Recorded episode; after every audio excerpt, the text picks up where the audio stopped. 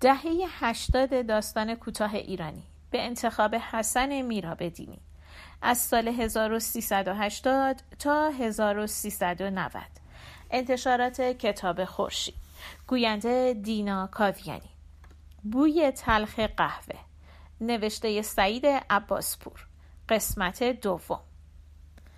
فکرش را هم نمی کردم دوباره او را ببینم.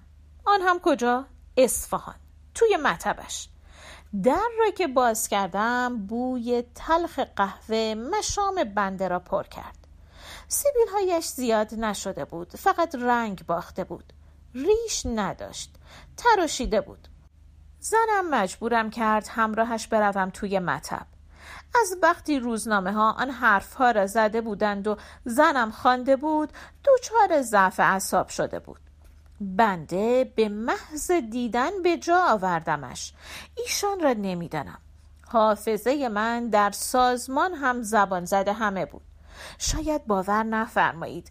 بعضی وقتها می نشینم برای خودم خلاصه پرونده می نویسم یک روز تا صد صد و پنجاه تا خلاصه پرونده نوشتم. بیشتر شکل خواهرش شده بود. گونه هایش مثل خواهرش پرخون شده بود و چاله روی چانش گدتر شده بود. لابد حالا اگر خواهرش می بود سه چهار شکم به قول اسفهانی ها پس انداخته بود. لابد دیگر سینه هایش مثل سنگ نبود و شلوول شده بود. دستهایش نمی لرزید. چه های وحشتناکی داشت. انگار نوبرش را آورده بود. دست درازی کردیم. ولی باور بفرمایید صادقانه ارز می کنم پرتاب شدنش از بام هیچ دخلی به ما نداشت. دلیلی نداشت. کار ما که تمام شده بود. اگر قبل از کار ما این کار را می کرد می گفتیم می خواهد بکارتش را ببرد خانه شوهر. می خواهد از افتش دفاع کند. بعدش چی؟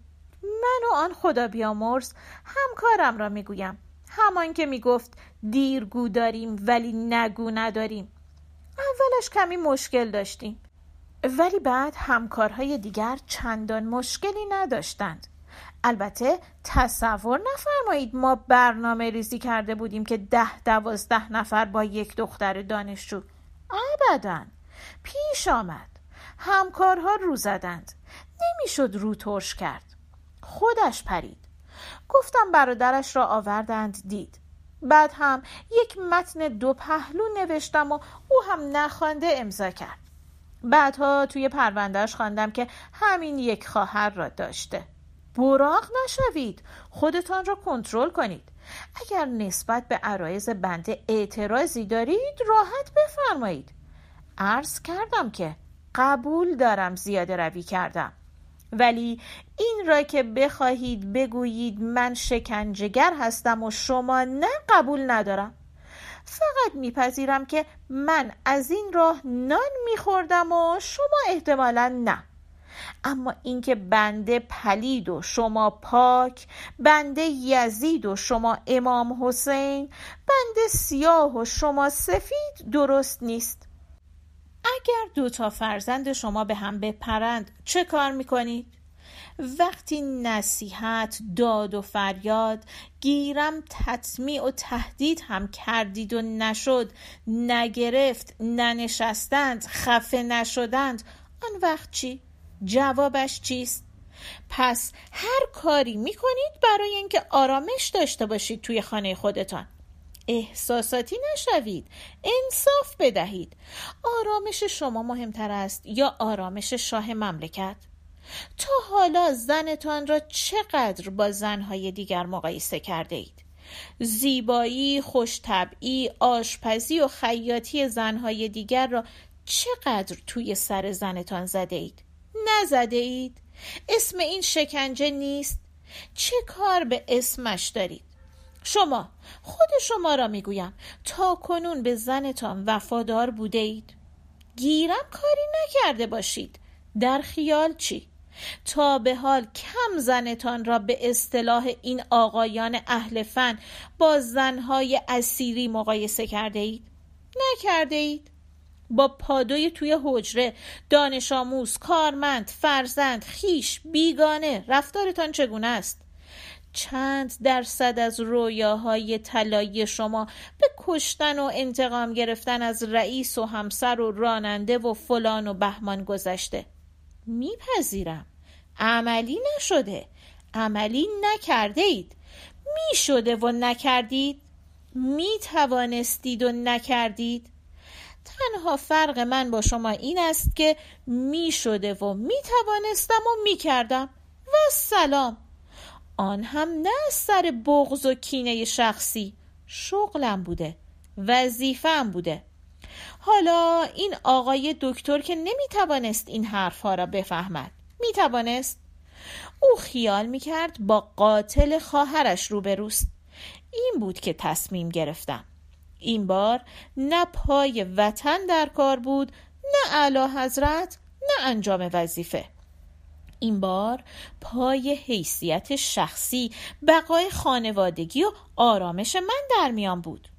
کاش از اول تو نرفته بودم. ولی آدم وقتی باز نشسته می شود بالاخره باید یک کارهایی برای خودش دست و پا بکند. بلند کردن جنازه مسلمانی که در همسایگی تو زندگی می کرده و قریبانه مرده شرکت در انجمن خانه و مدرسه برای رضایت نوه ها تا دیگر پدر و مادرشان سر این مسئله به هم نپرند. حضور در عذا و شادی دیگران و همراهی با ایال تا مطب دکتر.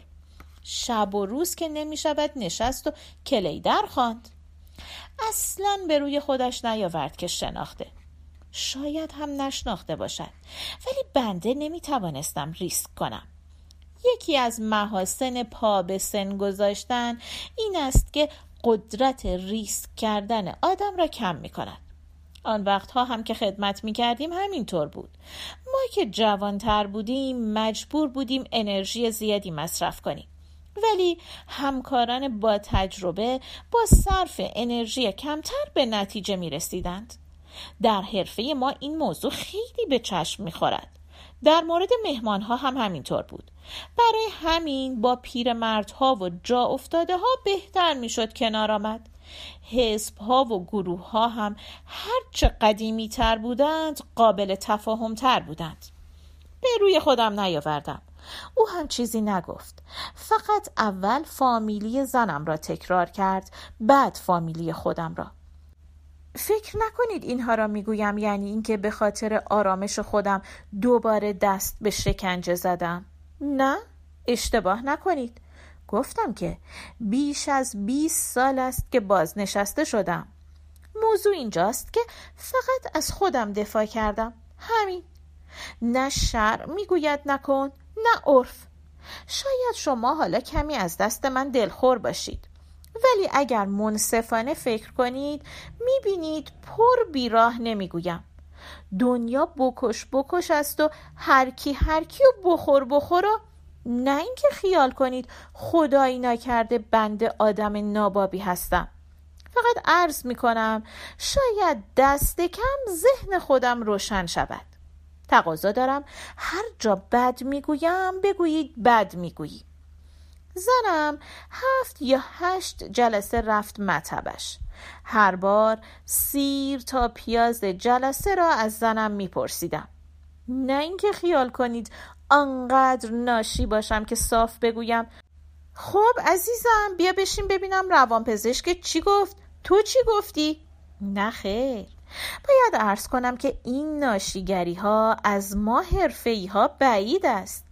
دیگران ممکن است به راحتی در یک گفتگوی دوستانه چندین بار از هم بپرسند خب دیگه چه خبر؟ چه خبر؟ تازه چی؟ اوضاع دنیا چطوره؟ اما در حرفه ما باید روی تک تک کلمه ها فکر کرد. هر سوال باید مکمل سوال قبل و مقدمه سوال بعدی باشد. مثلا میدانی در نامه ای به ذات اقدس همایونی توهین کرده. در همان جلسه اول که دستت را رو نمی کنی اول باید کلی پرسید عجله نباید کرد. خیال طرف را نباید راحت کرد. خبری که داری باید بتواند راهگشای اطلاعات بعدی بشود. امیدوارم توجه به عرایزم داشته باشید بنده مویم را توی این کار سفید کردم. اول باید پرسید فکر می‌کنی چرا اینجایی؟ هرچه گفت باید پوسخند بزنی و یک عبارت کلی تهدیدآمیز تحویلش بدهی. مثلا خودتی یا خودتو زدی به حالو بازی یا ما رو حالوگیر آوردی؟ البته با هر مهمانی در شعن خودش. بحث ظریفی است. ساعتها می‌توان راجع به آن به طور جدی علمی و دقیق مداقه کرد.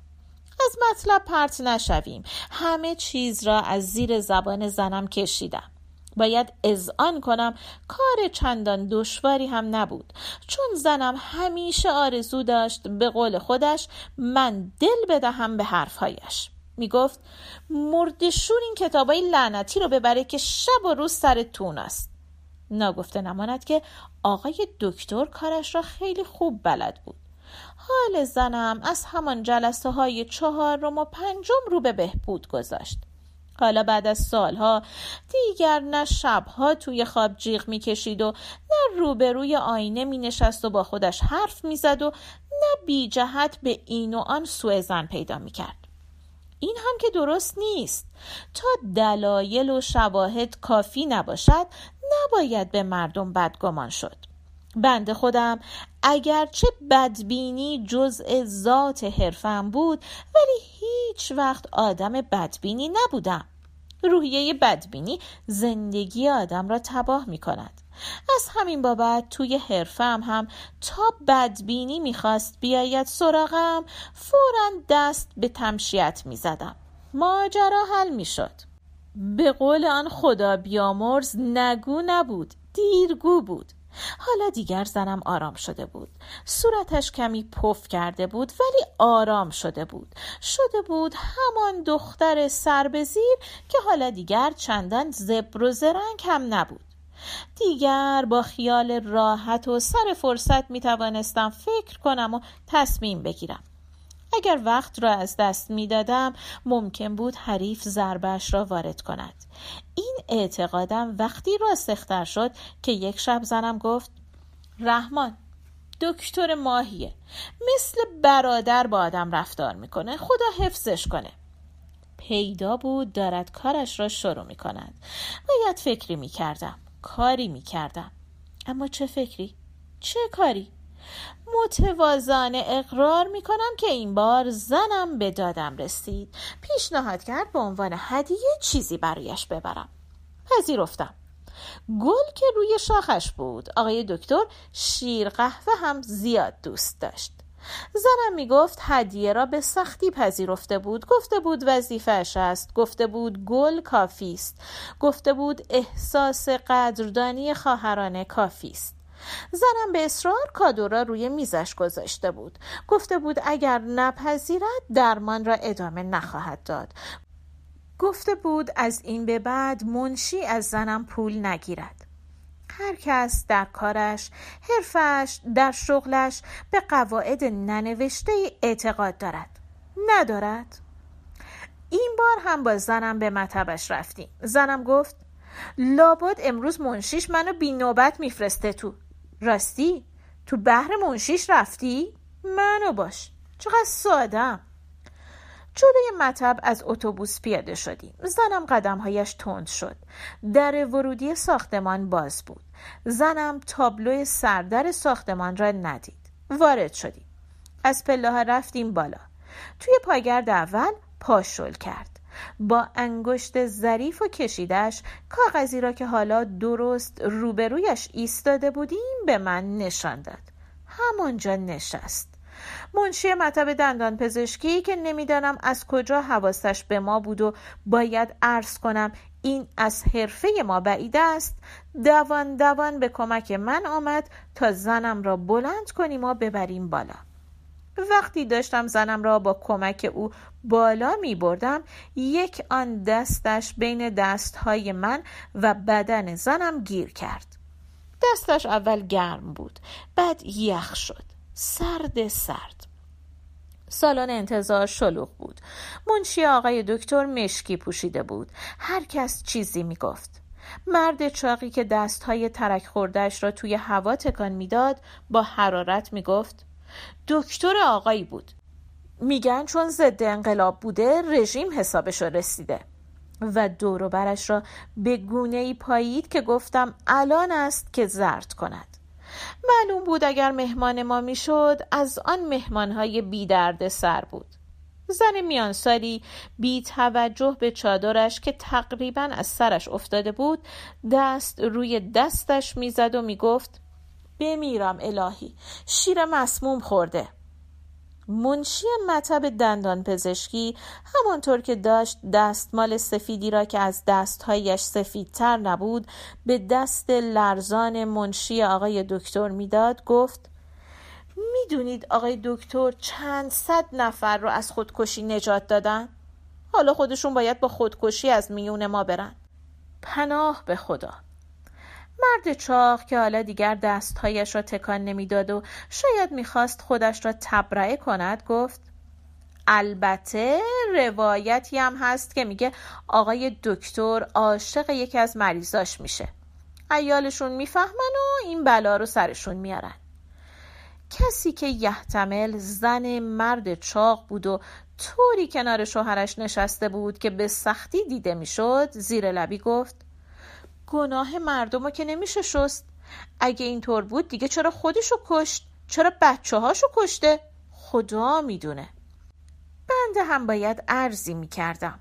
با مردم که نمی‌شود همدردی نکرد همراهی نکرد.